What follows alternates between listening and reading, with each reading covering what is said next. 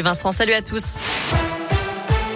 À la une, vous allez bientôt pouvoir tomber le masque. Ce matin, Olivier Véran a indiqué que le port du masque en intérieur pourrait être abandonné à la mi-mars dans les transports en commun ou encore dans les entreprises.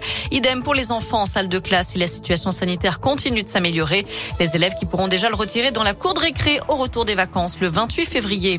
En attendant, c'est le retour de la bamboche avec la réouverture des discothèques ce mercredi. Nouvelle étape de la levée des restrictions aujourd'hui en France. Autre changement, le retour de la consommation debout dans les bars.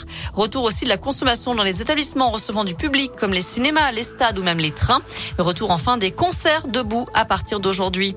Et puis avec la réouverture des boîtes de nuit, le Noctambus revient également à Saint-Etienne. Ce service de transport de la Stas proposé du jeudi au samedi soir de minuit à 5 heures du matin. Toutes les infos sont sur radioscoop.com.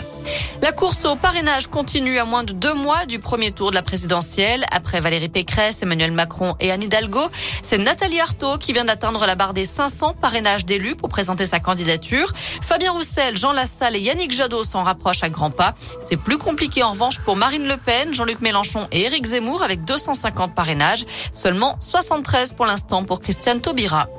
La Cour des comptes met en lumière les faiblesses structurelles des EHPAD dans son rapport publié aujourd'hui. Elle appelle le gouvernement à mener les réformes nécessaires pour améliorer la situation.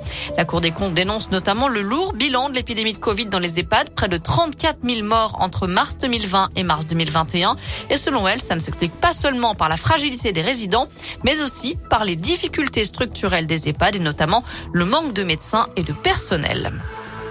Enfin, la Haute-Loire dit non à la flamme olympique. Plusieurs départements refusent de candidater au passage de la flamme des JO de Paris 2024, faute de moyens, car oui, les collectivités doivent débourser environ 180 000 euros pour ce passage. Trop cher, dit la Haute-Loire, qui a déjà investi dans plusieurs projets pour la préparation de ces Jeux. Merci beaucoup Noémie. Prochain